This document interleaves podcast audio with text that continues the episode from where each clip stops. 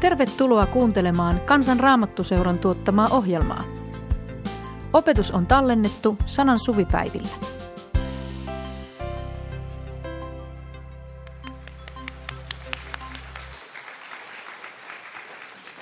Vieraanvaraisuudesta ja sen puutteesta on paljolti kysymys.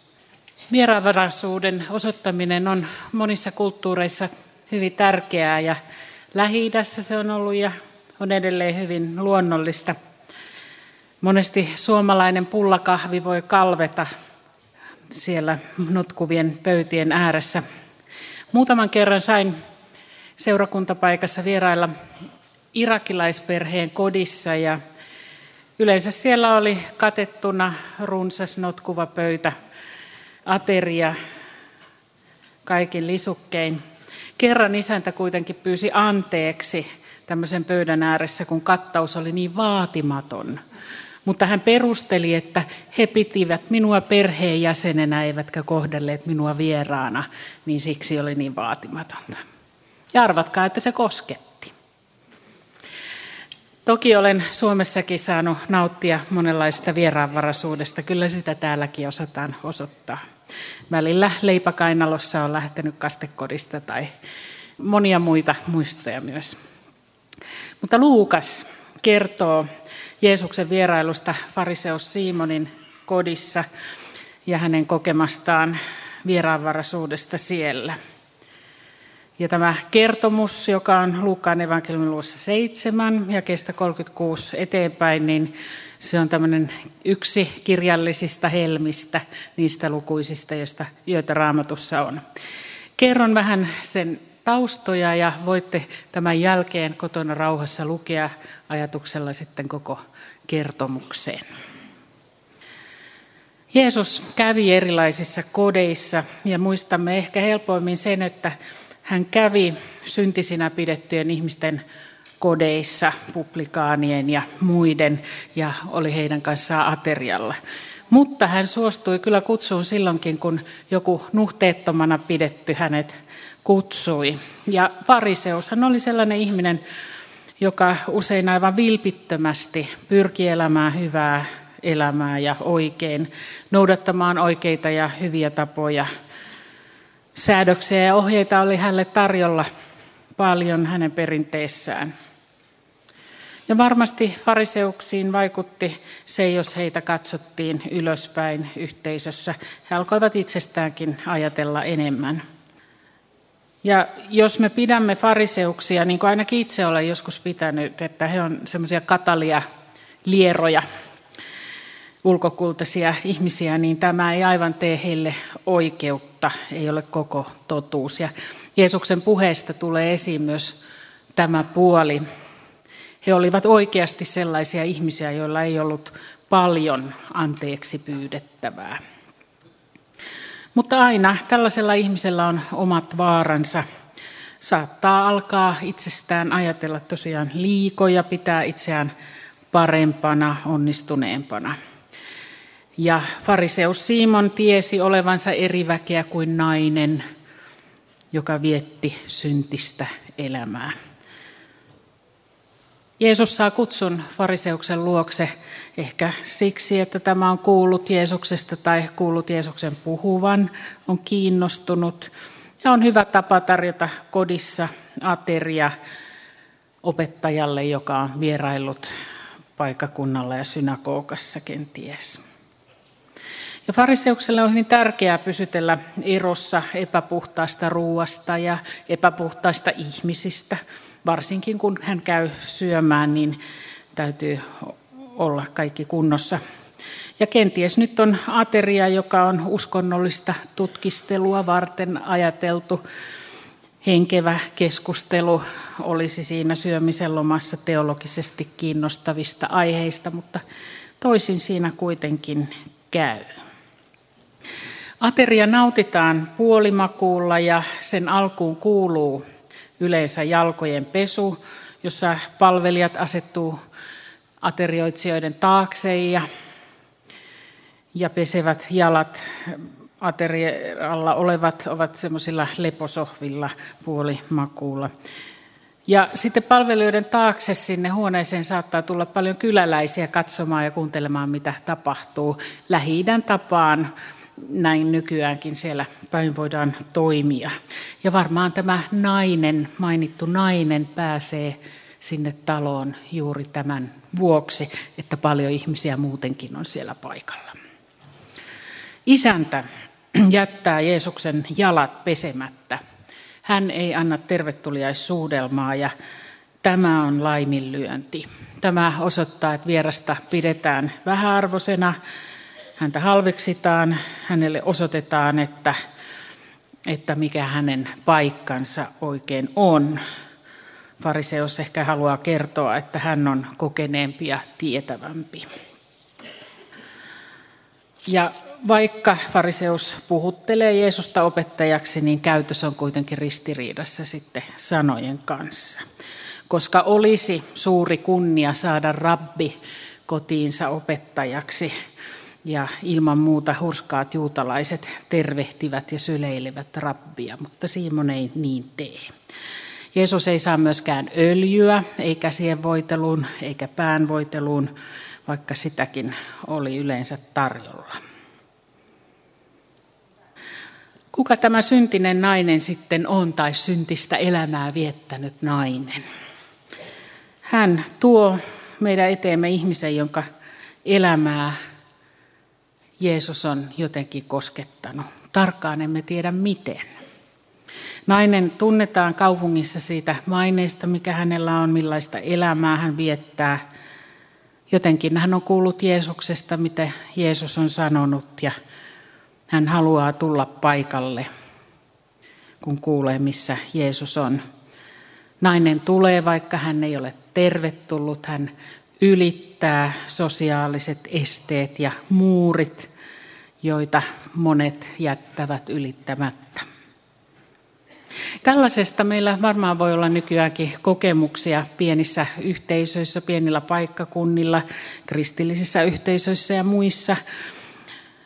Muiden silmätikuksi voi joutua se ihminen, joka on jotenkin elämässään epäonnistunut, tehnyt näyttävän vararikon, jonka elämäntapa on muiden mielestä jotenkin kyseenalainen.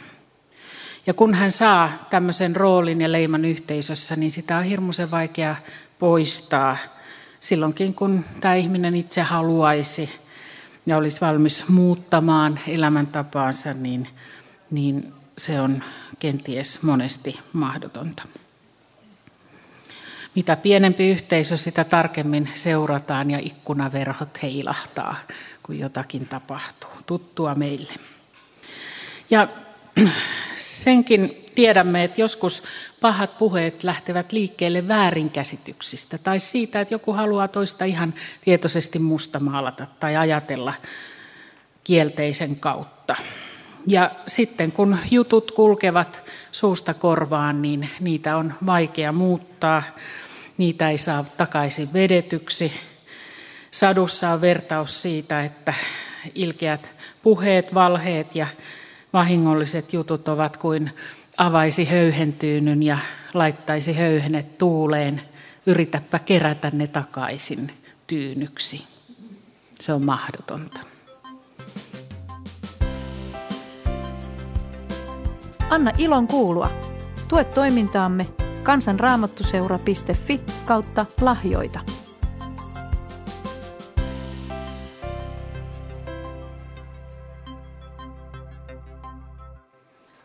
Evankeliumin nainen on tullut suljetuksi yhteisön ulkopuolelle ja se on rangaistus. Tuohon aikaan elämää ei juuri ole muuta kuin yhteisön sisällä ja ulkopuolelta on tosi vaikeaa päästä takaisin. Ja miksi nainen on tullut? Hän on tullut osoittamaan kiitollisuutta Jeesukselle. Juutalaiset kiittivät Jumalaa yleensä menemällä Jerusalemin temppeliin ja uhrasivat siellä kiitosuhrin. Mutta tämä nainen on kohdannut Jeesuksessa Jumalan teot, Jumalan rakkauden, Jumalan armahduksen. Ja niinpä hän ei mene Jerusalemiin, vaan hän tulee Jeesuksen luo. Hän haluaa osoittaa kiitoksensa nimenomaan Jeesukselle. Ja mukana hänellä on tuoksuöljyä, jota naiset saattoivat käyttää itseensä, mutta hän haluaa käyttää sen tässä hetkessä. Hän on varautunut kohtaamiseen. Ehkä tuo pullo öljyä hänen kallein tai ainoa aarteensa. Ja vaikuttaa siltä, että tuolla fariseuksen kodissa osa naisen toimista on spontaaneja. Hänkin näkee ja kuulee, että Jeesus otetaan tylysti vastaan. Vieraanvaraisuutta ei osoiteta niin kuin pitäisi. Nainen öljypullonsa kanssa, mitä hän tekee? Öljyä saatettiin käyttää tosiaan pään voitelemiseen, mutta ei nainen saa koskea rabbin päätä, mutta hän voi käydä sinne jalkojen juureen ja koskea näitä vähäarvoisena pidettyjä ruumiin osia. Hän voitelee siis jalat. Simon on loukannut vierastaan ja osoittanut hänet vähäarvoiseksi käytöksellään. Nainen taas antaa Jeesukselle kunnioituksen ja hyvittää Simonin käytöksen. Ja hän ei välitä siitä, mitä ympärillä tapahtuu, miten ihmiset häntä katsovat, kuinka torjuvasti ihmiset häneen suhtautuvat. Hän ei voi antaa tervetuliaisuudelmaa Jeesukselle, koska hän on nainen ja mikä hänen asemansa on, mutta jalkoja hän voi suudella. Ja hän pesee jalat kyynelillään, itkua siis tulee aika paljon. Hän ei ole varautunut tilanteeseen toisaalta, koska hänellä ei ole pyyhettä mukana. Eli millä hän kuivaa jalat? No hiuksillaan. Hän aukaisee hiuksensa ja kuivaa Jeesuksen jalat. Mutta tämä hiusten auki päästäminen on hyvin tuttavallinen ja intiimi ele. Ja se varmasti hätkähdyttää niitä ihmisiä, jotka ovat paikalla. Juutalaisen käsityksen mukaan naisesta voitiin ottaa avioero, jos hän hiuksensa paljastaa toisen miehen nähden. Se ei ollut ollenkaan siveellistä. Ja edelleenkin, jos vanhoillista juutalaisista näette näette kuvia, niin naisilla on jonkinlainen huivi, huivi myssy päässä. Hiukset pitää peittää. Vähän niin kuin islamin naisten huntu on samalla tavalla, samassa tarkoituksessa.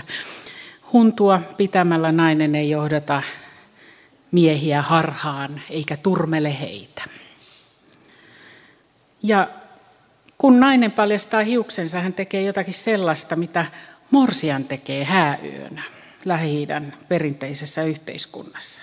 Se on varmasti vähän hämmentävää, koska Jeesus on opettaja ja nainen on tällainen kyläläinen, kyläläisten ulkopuolella oleva. Viesti kyllä tunnistetaan varmasti.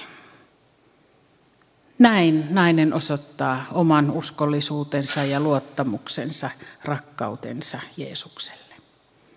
Ja nyt väki katsoo, että miten Jeesus tähän suhtautuu. Miten hän reagoi tällaiseen intiimiin eleeseen. Hänen varmaan odotetaan kiusaantuvan, ehkä selittävän, torjuvan, tuomitsevan naisen.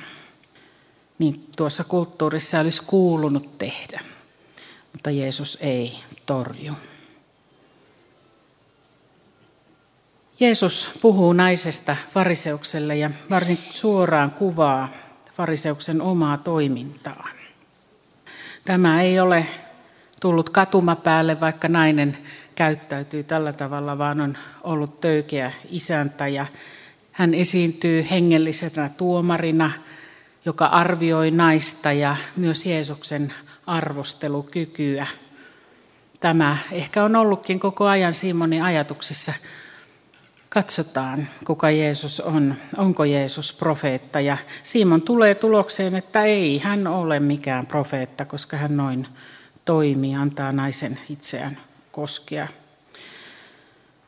Ja Simon ei itse asiassa reagoi siihen, että nainen on tullut taloon, vaan siihen, että nainen Jeesusta koskettaa. Ja siihen erityisesti, että nainen ei häntä tuomitse. Mutta Jeesus haluaa vaikuttaa tähän tilanteeseen ja, ja fariseus Simonin ajatuksiin. Ja hän haluaa edelleen tehdä naiselle hyvää, niin kuin hän on jo puheillaan ja teollaan jotenkin tehnytkin. Hän haluaa myös auttaa, että naisella olisi polku takaisin toisten ihmisten yhteyteen, takaisin yhteisöön, kuten kadonnut lammas pääsee laumaan tai tuhlaaja poika kotiin. Ja Jeesus asettaa Simonille vertauksessa peilin, että Simon voisi katsoa itseään ja myös muut sen kautta. Ja mekin löydämme Jeesuksen sanoissa peiliä itsellemme.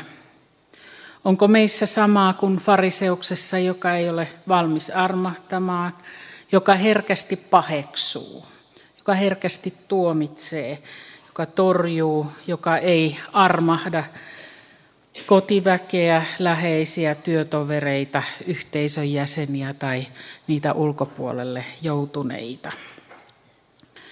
Arman Alitsadin ohjelmassa oli hetki, jolloin hän päivitteli sitä, että, että ihmiset eivät anna välttämättä anteeksi, jos vaikka yhdenkin virheen tekee ja sen kautta elämässä on jotenkin epäonnistunut, niin sitä ei välttämättä anteeksi saa. Voimme miettiä, miten se on. Joskus saatamme luulla itsestämme liikoja ja eräs ihminen kuvasi omaa prosessiaan tämän asian kanssa näin. Hän sanoi, että luulin olevani ensimmäinen, mutta löysin itseni viimeisten joukosta. Minkälainen polku siinä sitten oli kuljettu. Ja sitten tietysti meillä voi olla se peili, joka kertoo, että ei minun elämäni kovin onnistunutta ole, enkä halua, että se näyttää tällaiselta. Tai sitten mielessä on ne asiat, joista ei kukaan muu tiedä. Voimme ajatella, että jos nuo tietäisivät, he varmaan kauhistuisivat ja tuomitsisivat ja torjuisivat minut ulkopuolelle. Moni kristittyjen seurassa itsensä tuomitsee ja ajattelee, ettei heitä ainakaan hyväksytä. Ja meidän suhtautumisemme, otammeko mallin fariseus Simonilta vai otammeko sen Jeesukselta? Siinä on sitten kysymys meille.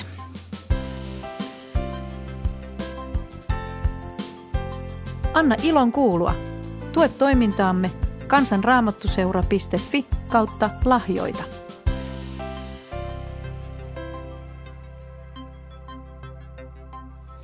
Jeesus puhuu Simonille ja aloittaa, että minulla olisi nyt vähän puhuttavaa. Kun näin sanotaan, niin keskustelu ei yleensä ole helppo. Joskus olen itsekin ajat, aloittanut puheeni näin ja sen sitten toinen tietää, että mitä sieltä nyt tulee. Se ei ole helppo keskustelu. Ja Siimon vastauksessaan puhuttelee Jeesusta opettajaksi, että nyt vähän kunnioitusta on jo Simonillakin. Jeesuksen vertauksessa esiintyy denaari ja se vastaa päiväpalkkaa. 500 denaarin velka on aivan eri suuruusluokkaa kuin 50 denaarin. Ja itse kukin voi miettiä, että mitähän se olisi, jos päiväpalkka on tietyn verta, niin mitä on 50 kertaa se ja mitä on 500 kertaa se. Sama armo vertauksessa annetaan sekä sille velalliselle, joka on 50 denaria velkaa, että sille, joka on 500 velkaa. Ja näin vertaus rinnastaa sitten syntisen naisen synteineen eli velkoineen ja Simonin, joka on ollut töykeä, ei ole osoittanut vieraanvaraisuuttaan, laiminlyönyt jotakin, on sosiaalisessa velassa. Kaksi velkaista – toinen rakastaa sitten enemmän ja toinen vähemmän. Mutta Jumala on se, joka velan suurenkin voi antaa anteeksi. Jeesus johdattelee Simonin itse päätymään siihen tulokseen vertauksen kautta, johon haluaa tämän päätyvän kysymällä, että kumpihan rakastaa enemmän, se joka saa enemmän anteeksi vai se joka vähemmän saa.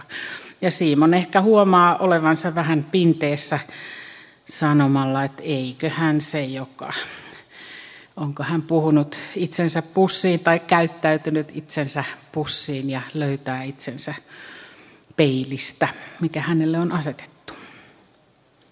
Ja Jeesus antaa valtavan suuren tunnustuksen naisen käytökselle, korottaa naisen arvoa miesten hallitsemassa yhteiskunnassa lähi maailmassa. Ja on hyvin tavatonta, että Jeesus ylistää halveksittua naista ja tämän käytöstä. Ja sekin on ennen kuulumatonta, että vieras, vaikka on tullut kaltoikohdelluksi, niin kiinnittää huomion isännän puutteeksi. Sinä et ole osoittanut vieraanvaraisuutta ja tämä nainen ei ole lakannut suutelemasta jalkojani. Vieraan kuuluisi olla kohtelisse kursaileva, vaikka olisikin nuivaa ollut vastassa. Ja sitten Jeesus ottaa kantaakseen kantaakseen Simonin kiukun ja arvostelun ja tuomion, joka naiseen kohdistuu.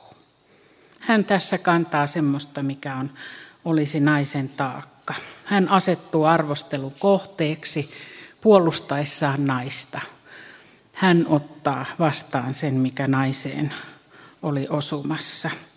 Hän uhrautuu, antaa itsensä uhriksi tässäkin.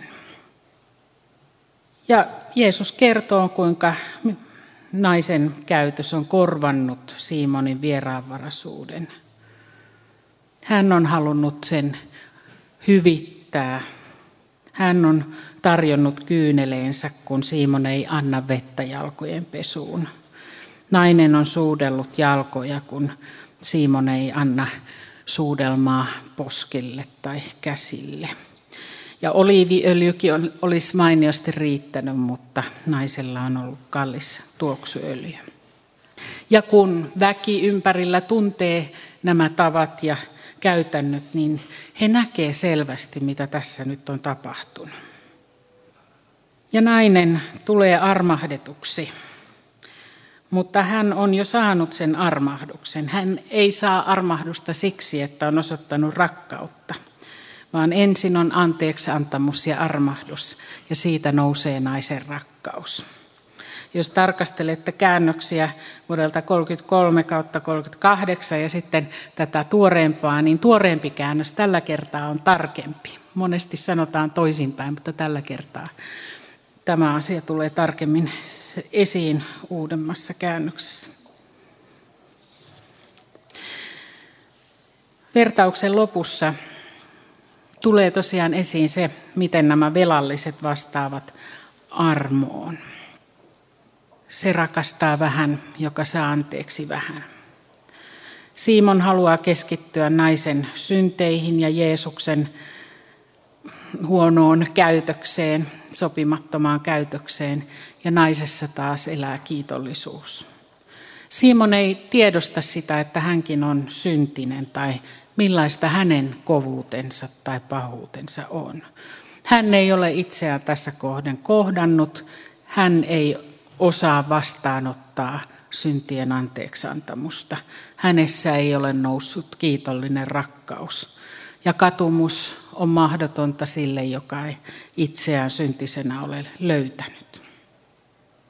Jeesus ei odota naiselta mitään sanallista anteeksi pyyntöä tai rippiä, naisen ei kuulu sanoakaan mitään Jeesukselle. Jeesus sanoo, kaikki sinun syntisi on annettu anteeksi. Ja sillä hän kertoo se, että hän on se, joka voi synnit anteeksi antaa.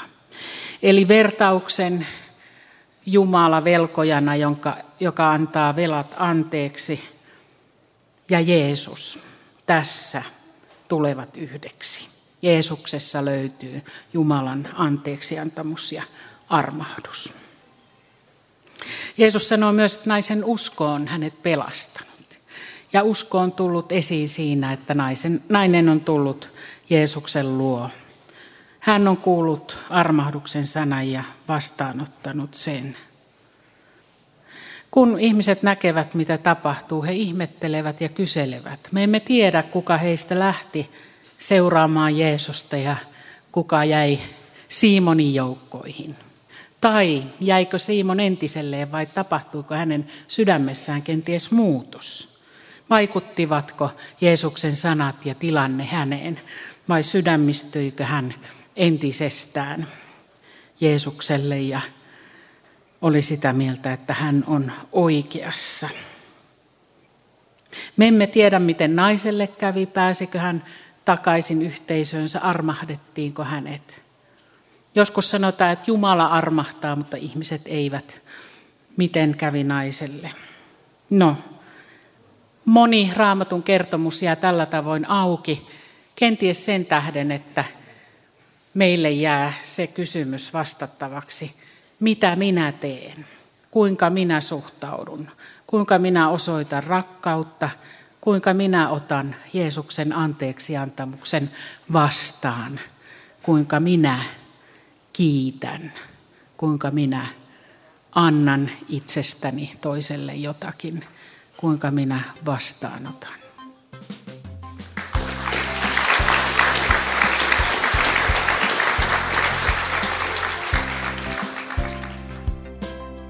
Kiitos, että kuuntelit.